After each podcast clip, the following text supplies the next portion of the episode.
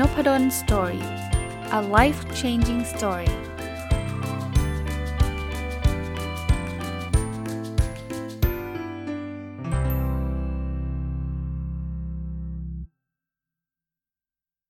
สวัสดีครับ ยินดีต้อนรับเข้าสู่นพดล Story Podcast นะครับ วันนี้เปลี่ยนบรรยากาศบ้างนะ อาจจะไม่ได้เอาหนังสือมารีวิวทุกวันนะ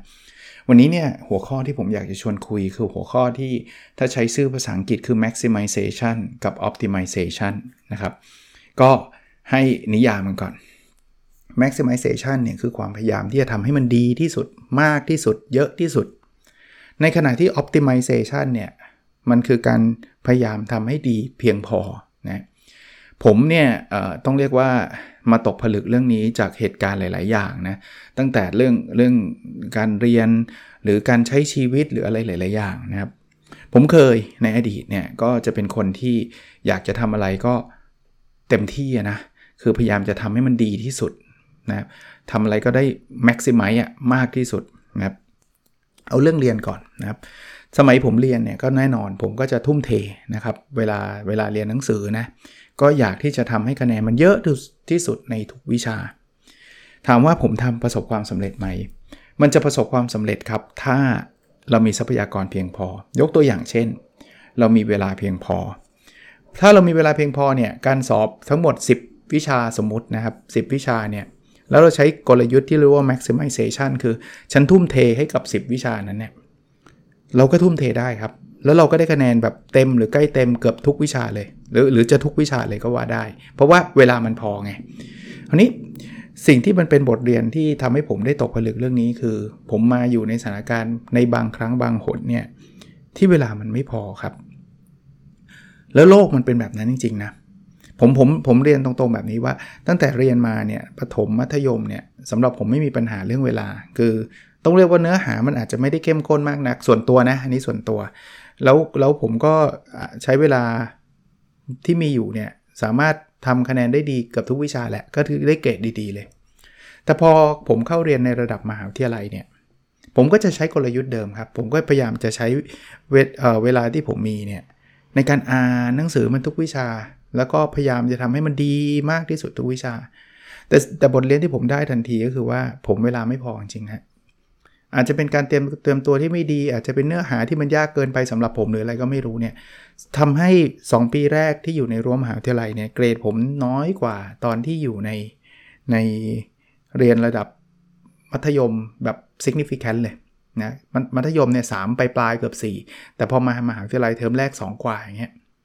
ผมมาจับจุดได้หลังจากขึ้นปี 3 แล้วก็ต่อปี4นะเกรดผมเนี่ยมาดีตอนปี 3 ปี 4 ดีมากๆตอนนั้นเนี่ย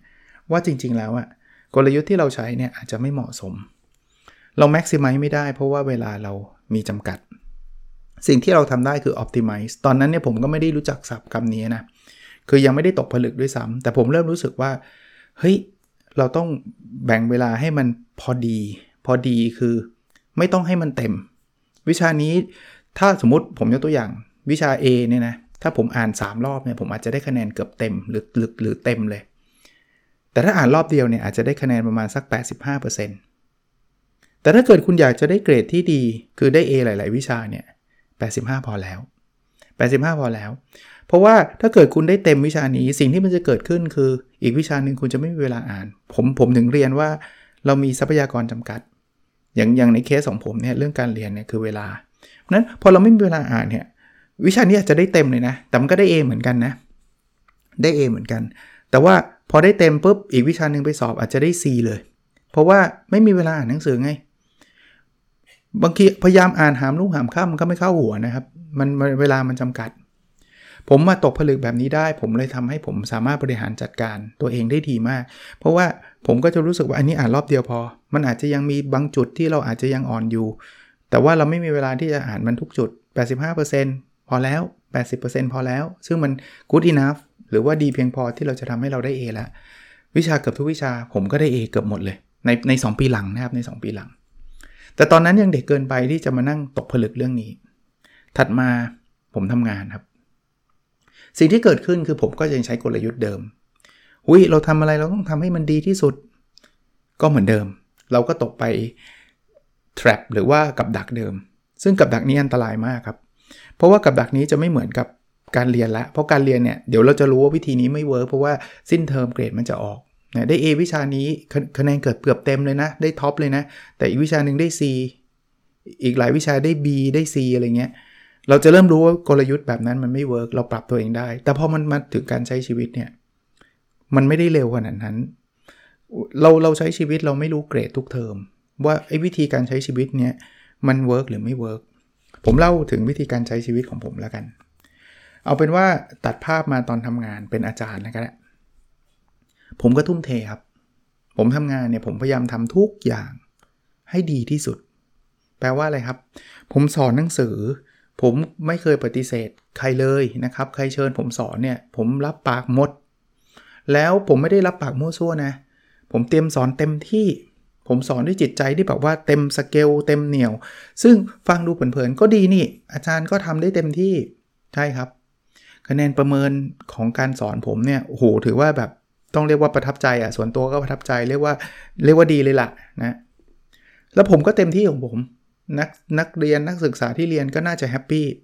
คนที่เชิญสอนก็ชอบ เพราะว่าอาจารย์นพดลเข้ามาสอนแล้วเด็กเขาชอบ แล้วอาจารย์ก็สอนเต็มที่ได้ดีหมด แต่ไม่ได้หยุดแค่นั้นนะผมมีเรื่องงานวิจัย ผมเขียนงานวิจัยตลอดขนาดสอนเนี่ยตอนนั้นเนี่ยสอนวันละเก้าชั่วโมงนะครับเช้า9โมงถึงเที่ยง บ่ายบ่ายโมงถึง4โมงเย็น6โมงถึง3ทุ่ม นี่คือชีวิตประจำวันผม เพอเพอบางอาทิตย์มีทั้งเสาร์และอาทิตย์ด้วย คือทำงานไม่หยุด แล้วยังไปทำงานวิจัยอีกทำงานวิจัยคืออะไรครับ ผมผมขอทุนวิจัยตลอดเวลา เท่าที่ผมจำจำได้เลยนะ ไม่มีช่วงไหนเลยที่ผมไม่ได้ทุนวิจัยขอขอมันก็ต้องทำใช่ไหมก็เวลาที่มันเหลืออยู่บ้างนะครับ ช่วงเวลา กลับมา3ามทุ่มทำกลับมาถึงบ้าน4ี่ทุ่ม นั่งทำวิจัยถึงเที่ยงคืนตีหนึ่งหรือตอนเช้าตื่นเช้าหน่อยทีสี่มานั่งทำวิจัยนู่นนี่นั่น เต็มที่ครับ ไม่พอครับ ยังมีการมีงานบริหารบางอย่างที่ผู้ใหญ่อาจารย์ผู้ใหญ่ก็ขอมาบอกอาจารย์ช่วยทำหน้าที่นี้ให้หน่อยช่วยเป็นกรรมการช่วยทำนู่นทำนี่ ผมเซย์เยสหมด แล้วเวลาผมทำผมก็ทำจริงจัง ผมก็ไม่ได้แบบว่า เออเอามีเอาแต่ตำแหน่งเว้ย ไม่ทำงานรู้สึกไม่ดีครับ แต่ผมยังคงใช้กลยุทธ์ที่เรียกว่า maximization แต่มาถึงจุดหนึ่งเนี่ย อันนี้อันนี้เป็นเป็นบทเรียนเลยนะครับ ซึ่งซึ่งอยากจะมาแชร์ใน podcast episode เนี่ย เราลืมไปว่าชีวิตเรามันไม่ได้มีแต่งานเนี่ยชีวิตเรามันมีอีกหลายมุมเลย สิ่งที่เราจะขาดหายไปเนี่ยก็คือมุมอื่นๆ เพราะว่าเวลามันไม่พอไงผมกลับมาที่ทรัพยากรนะ เวลาเราไม่พอสิ่งที่หายไปอันแรกเนี่ยนะคือเรื่องสุขภาพ สุขภาพผมเนี่ยถ้าถ้าตอนเรียนหนังสือเนี่ยผมยังคงยังเล่นกีฬายังอะไรอยู่เนี่ยมันก็ยังไม่ได้รู้สึกอะไรมากถึงแม้ว่าจะนอนดึก ไม่นอนก็เคยมีนะโต้รุ่งก็เคยมี แต่ว่าด้วยความแข็งแรงในวัยหนุ่มต่างๆ นานาเนี่ยมันก็มันก็ยังเอาอยู่อะนะผมว่าเด็กเด็กวัยหนุ่มก็คงยังไม่ค่อยรู้สึกกับเวลามีคนพูดถึงสุขภาพอะไรต่างๆเนี่ย แต่พออายุ 3 เลข 3 ขึ้นจะไปเลข 4 แล้วเนี่ย ผมรู้สึกเลยครับว่าสุขภาพมันจะจะดูแย่ลงนะครับ เวลาเราไปตรวจร่างกายนะ เราจะเริ่มเห็นว่าค่านะไขมันก็ขึ้น ยูริกก็ขึ้น อะไรพวกนี้มันจะเริ่มมา แต่เราก็ยังบางบางคนหรือบางครั้งเราก็ยังไม่ตระหนักว่ามันมันซีเรียสเพราะว่า เฮ้ย มันไม่ได้ไขมันขึ้น มีคนไขมันเกินเกินขีด ไม่ใช่เราคนเดียวในโลกนี่ใช่ไหมเเอาเป็นว่าเผลอๆจะเป็นคนส่วนใหญ่ซะด้วยซ้ำนะเพื่อนๆเราก็ขึ้นเหมือนกันนู่นนี่นั่น เราก็จะรู้สึกว่ามันไม่ค่อยซีเรียสเท่าไหร่เราไม่ค่อยต้องกังวลกับมันสักเท่าไหร่ แล้วมันก็ไม่ได้ถึงกับขนาดที่ว่าเราจะต้องแบบหยุดพักหรือว่ารู้สึกแย่อะไรไม่ได้รู้สึกอะไรมากมาย เพราะนั้นในช่วงช่วงยุคนั้นนะที่ผมทำงานหนักๆเนี่ยนะมันก็จะมาถึงแบบประมาณว่าน้ำหนักก็ขึ้นเยอะมากนะน้ำหนักขึ้นแบบ 20-30 โลอะไรเงี้ยนะครับ แล้วก็สุขภาพในในภาพรวมมันก็ไม่ค่อยดี แต่ว่ามันก็ไม่ค่อยดีก็ยังผมเป็นคนที่โชคดีนะ ที่มาตระหนักรู้เรื่องนี้ได้เร็วทันเนี่ยคือมันยังไม่ได้รู้สึกแบบมันไม่ได้ซุดไปเลย หรือว่าเกิดอาการที่มันแย่ไปเลย ซึ่งอันนี้ถ้าถ้าเกิดเนี่ยแย่ไปแล้วนะครับ แต่มาถึงจุดหนึ่งเนี่ยผมเริ่มรู้สึกว่าเอาอีกแล้วผมใช้ชีวิตแบบบิดเบี้ยวอีกแล้วเพราะความพยายามที่เราจะแม็กซิมัยเนี่ยแหละมันเลยต้องทิ้งบางเรื่องไป ผมมาตระหนักรู้ตอนอายุ 40 กว่าแล้วเกิน 45 แล้วด้วยซ้ำครับ ที่เรารู้สึกว่าถ้าเราจะใช้ชีวิตแบบนี้ต่อไปเนี่ยเราเราเราคงแย่ในเรื่องทั้งสุขภาพกาย สุขภาพจิต สุขภาพต่างๆ นานาเนี่ยมันทำให้ผมต้องต้องเริ่มกลับมาใช้กลยุทธ์ที่เรียกว่า optimization อีกครั้งหนึ่ง แต่คราวนี้เราตระหนักรู้ด้วยตัวเองว่าเราไม่จำเป็นต้องเป็นเลิศทุกเรื่อง เราทำให้ good enough ปัจจุบันผมยังคงทำงานสอนนะครับ แต่ผมเลือกไม่ได้ยิงอะไร แต่ว่าถ้าเรื่องไหนที่ผมไม่ได้เชี่ยวชาญ เรื่องไหนที่ผมไม่ได้มี contribution ได้มากนัก แล้วมันยังคงต้องใช้เวลากับผมเยอะมากเนี่ย ผมก็จะปฏิเสธครับ เพราะว่าผมไม่ได้เชี่ยวชาญเรื่องนี้ให้ท่านไปหาคนที่เก่งเรื่องนี้ดีกว่า ผมก็จะโฟกัสในเรื่องที่ผมเชี่ยวชาญมากขึ้น ผมอาจจะสอนได้ไม่เยอะเท่าเดิม แต่ผมเชื่อว่าไอ้สิ่งที่ผมสอนเนี่ยมีความลึก แล้วก็น่าจะ contribu ได้ไม่แพ้กัน แต่ใช้เวลาน้อยลงกว่าเดิมเยอะ ถ้าเทียบเวลาเนี่ยแต่เดิมอาจจะใช้ร้อยตอนนี้อาจจะใช้ 80 แต่ good enough วิจัยผมอาจจะไม่ได้ทำวิจัยบ้าบอคอแตกเต็มไปหมดเลย ไม่ได้ไม่ได้ดูหัวข้งหัวข้อแล้วทำแหลกใครชวนทำอะไรทำหมดอะไรเงี้ยเดี๋ยวนี้อาจจะไม่ใช่ เดี๋ยวนี้ถ้าเรื่องไหนมันมันอยู่นอก area of interest ของผมก็คืออยู่นอกไอ้ ความสนใจส่วนบุคคล แล้วก็ความเชี่ยวชาญส่วนบุคคลของผมเนี่ยผมก็ปฏิเสธนะ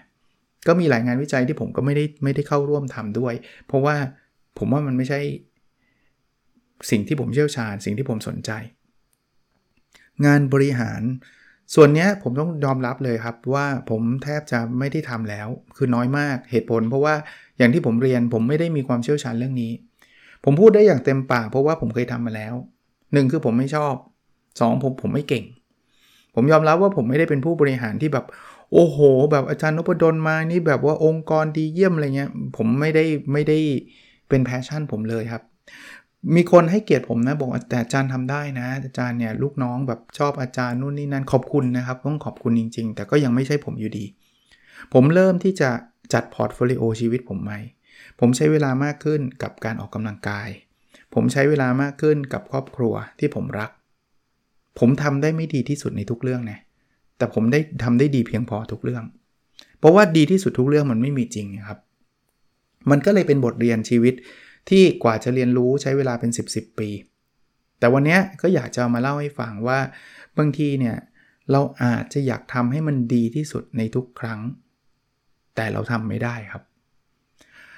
คนที่ทุกข์มากๆเนี่ยมักจะเป็นคนที่ตั้งเป้าไว้ว่าทุกอย่างต้องเต็มร้อยอะ พอเราตั้งเป้าแบบนั้นเนี่ย เป้าแบบนั้นมันเป็นเป้าที่แทบจะทำไม่อนุญาตให้เรามีความสุขได้เลยครับ ลองนึกภาพถ้าผมตั้งเป้าบอกว่า เฮ้ย ผมทำงานวิจัยเนี่ยนะ ถ้าจะได้เต็มร้อยเนี่ย ผมจะต้องตีพิมพ์บทความ 5 บทความในระดับ Q1 คือระดับท็อปของ Journal เนี่ย ต่อปีสมมุติผมตั้งเป้าแบบนี้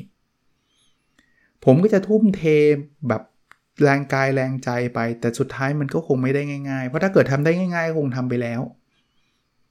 แล้วลองนึกภาพนะ ถ้าผมทำได้ 4 บทความต่อปี ผมนั่งทุกข์เลย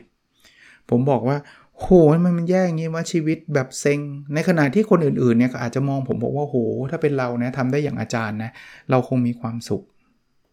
แต่เรื่องพวกนั้นเนี่ย ถ้าผมเป็น perfectionism ผมจะไม่ไม่เกี่ยวหรอก ใครจะทำได้เท่าไหร่เรื่องของคนนั้นไม่เกี่ยวกับผม ผมแค่รู้สึกว่าผมทำไม่ได้ 5 บทความ ผมจะเซ็ง ผมจะทุกข์ ผมนั่งกุ้มใจ ลองนึกภาพเลยครับ อย่างเงี้ยผมจะเป็นคนที่มีความสุขยากมาก มันไม่ได้แค่มีความสุขยากนะ มันกลับไปว่าเราก็จะต้องทิ้งในอีกหลายเรื่องเลย เช่น ผมไปทำวิจัยเพื่อจะทำให้ได้ 5 บทความเนี่ย แปลว่าผมจะต้องสอนน้อยลง แปลว่าผมอาจจะเตรียมสอนน้อยลง แปลว่าผมอาจจะการการสอนอาจจะได้ไม่ไม่ไม่ไม่ได้คะแนนเต็ม คราวนี้ถ้าผมเป็นคนที่เป็น perfectionism อีก ทุกเบิ้ลไปอีก เพราะว่าอะไรครับ ทุกเพิ่มขึ้นอีก เฮ้ยแต่ก่อนทำไมสอนได้คะแนน 4.9 เต็ม 5ทำไมตอนนี้ได้ 4.8 เพราะสำหรับผมเนี่ยจะสอนได้ดีจะมีความสุขต่อเมื่อต้องได้ 5 เต็ม 5 เท่านั้น วิจัยก็ต้องตีพิมพ์5 paper ต่อปีเท่านั้น สอนจะต้องได้ 5 เต็ม 5 เท่านั้น ลองดูเลยครับ คือ 1 คือผมพยายามจะทำทุกอย่างให้ดีที่สุด อันนี้ก็ลำบากแล้วนะ แล้วมันแทบจะเป็นไปไม่ได้แล้วนะ เพราะเวลาเราจำกัด ทรัพยากรเราจำกัด แถม 2 เราตั้งเป้าในแต่ละอันเนี่ยสุดๆ คือฉันไม่ได้ คือถ้าเกิดฉันไม่ได้ 5 เต็ม 5 ฉันทุกข์ ฉันไม่ได้เลย ถ้าเกิดฉันไม่ไม่ทำวิจัย 5 เรื่องต่อปีฉันทุกแล้วเราก็ทำอะไรไม่ได้ดีสักอย่างในมุมของเรานะ ในมุมของเรา เราจะทำไม่ได้ดีสักอย่าง เพราะว่าวิจัยได้ 4 เรื่องเองโห เนี่ยทำงานแทบตายเลยแทบไม่ได้นอนเลยวิจัย 4 เรื่อง สอนได้ 4.8 เอง โอ้โห ไม่ได้ 5 ว่ะ เซ็ง มุมคนอื่นเนี่ยเขาจะไม่มองว่าเราแบบ ควรจะปลอบใจมันด้วยซ้ำใช่ไหมดูแล้วอาจารย์ปลอบใจดีกว่า เพราะว่าอาจารย์ได้ตีพิมพ์สีเปเปอร์ต่อปี อาจารย์สู้ๆนะอะไรเงี้ยคงไม่มีใครอยากปลอบใจเราอะ่ะเพราะว่าอะไรครับ เพราะเราอยู่ในสถานะที่มันดีมากๆแล้วในมุมของคนอื่นๆ แต่เราอะ่ะดันไม่พอใจ อาจารย์ได้ 4.8 เต็ม 5 นี่คนอื่นเขาอยากจะได้แบบเราละแต่ว่าในสำหรับเรามันไม่พอไงมันจะต้อง 5 เต็ม 5 บวกไปกว่านั้นนะครับ ถ้าเกิดท่านไปเอาความทุกข์ที่ยังไม่เกิดมาใส่ปัจจุบันด้วย อันนี้ยิ่งหนักเข้าไปใหญ่นะครับ เช่นอ่าเรื่องอผมผมยกตัวอย่างเรื่องการสอนเรื่องวิจัยขอใช้ตัวอย่างนี้ต่อ ตอนนี้ได้ 4.8 เต็ม 5 คะแนนประเมิน ไม่ดี เพราะว่ามันต้องได้ 5 เต็มทุกทุกนี่คือเกิดขึ้นปัจจุบันแล้วนะเพราะคะแนนประเมินไม่ถึง 5 เต็ม บางคนไปเอาทุกอนาคตมาใส่อีก เช่น แล้วเช่นนั้นเนี่ยนะเดี๋ยวเทอมหน้าเนี่ยฉันสอนอีก ฉันก็อาจจะไม่ได้ 5 เต็มอีก แย่จังเลย นี่ยังไม่ได้สอนเลยนะ ยังไม่ได้สอนเลยนะ แต่เอาความทุกข์ที่เราไปคาดว่ามันจะเกิดอะว่าถ้าฉันสอนได้ 4.8 เดี๋ยววันหลัง ลูกศิษย์ฉันจะไม่ลงทะเบียนเรียนกับฉัน แล้วหรือลงมาฉันสอนได้แบบนี้ ฉันก็จะไม่มีความสุขอีก แล้วปีถัดไป คนก็จะลงน้อยลงอีก แล้วฉันก็จะไม่มีความสุขอีก ผมว่าถ้าเราใช้ชีวิตแบบนี้เราก็จะอยู่ท่ามกลางความทุกข์ กับอีกมุมหนึ่งมุมสุดท้ายที่อยากจะแชร์คือ และหลาย ๆ ครั้งเนี่ย เราก็เคยทำอะไรผิดพลาดในอดีต เราอาจจะเคยสอนได้คะแนน 4 นิด ๆ ในอดีตหรือ 3 กว่ากว่าวิจัยเคยส่งไปแล้ว แล้วไม่ได้รับการตอบรับ ตีพิมพ์ไม่ได้ หรืออะไรก็ไม่รู้แหละในอดีตที่เราเคยผิดพลาดมา มันจะเป็น perfect storm เลยนะครับ ถ้า นอกจากเอาความกังวลในอนาคตมากังวลปัจจุบันแล้ว เรายังไปเอาความเสียใจในอดีตเนี่ยมาเสียใจในปัจจุบันอีก เมื่อ 3 ปีที่แล้วนะ ฉันเคยสอนแล้วฉันรู้สึกแย่ คือมันผ่านไปแล้วนะ แก้อะไรก็ไม่ได้แล้วนะ แต่ฉันก็จะรู้สึกแย่ต่อไป เพราะว่ามันเคยแย่มาก่อน แล้วฉันก็จะหยิบความรู้สึกแย่เนี่ยมา มาใส่ในปัจจุบัน ที่เล่าเรื่องพวกนี้มาเนี่ยผมคิดว่ามันเป็นบทเรียนในชีวิตของผมนะผมผมอยากที่จะเตือนแล้วก็ทำให้ทุกคนได้ไม่มองเห็นนะ Key Takeaway คือบทสรุปอันแรกเนี่ยนะ คือเราทำได้ดีทุกเรื่องไม่ได้ครับ เรื่องหลายเรื่องเนี่ยมันเอา off control เราได้ซ้ำเรื่องหลายเรื่องเนี่ยมันไม่ได้อยู่ในมือเราได้ซ้ำใครทำธุรกิจเนี่ยเราอยากได้กำไรมากที่สุดใช่ แต่มันไม่ได้อยู่กับเรา เราไม่ได้สามารถเขียนกำไรของเราเองได้ ถ้าเขียนได้ก็เขียนไปเลยครับร้อยล้านพันล้าน มันอยู่กับเรื่องที่มันคอนโทรลไม่ได้ เราต้องยอมรับในเรื่องนั้น บางที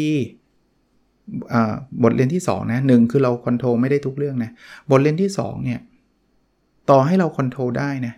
เราก็ทำทุกเรื่องให้ดีที่สุดไม่ได้ อย่างที่ผมบอกทรัพยากรเราจำกัด ความสามารถเวลาทุกๆอย่างมันมีอยู่ระดับหนึ่ง ขอให้มันดีเพียงพอก็พอแล้ว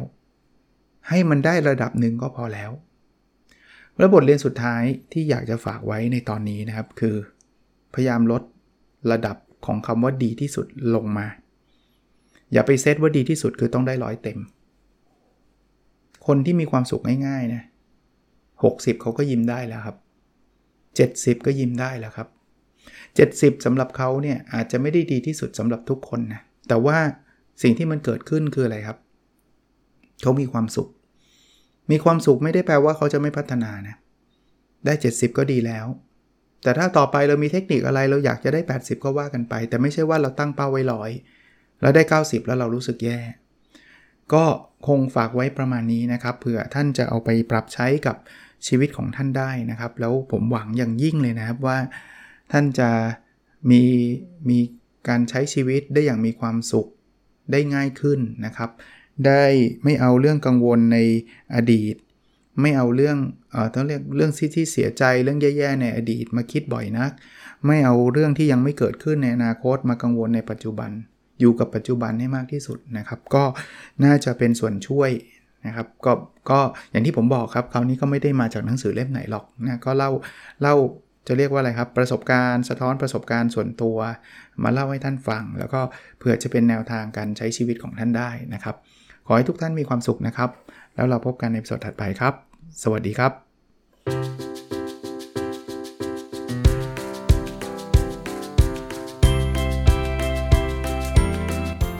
n o p a d o n Story a life changing story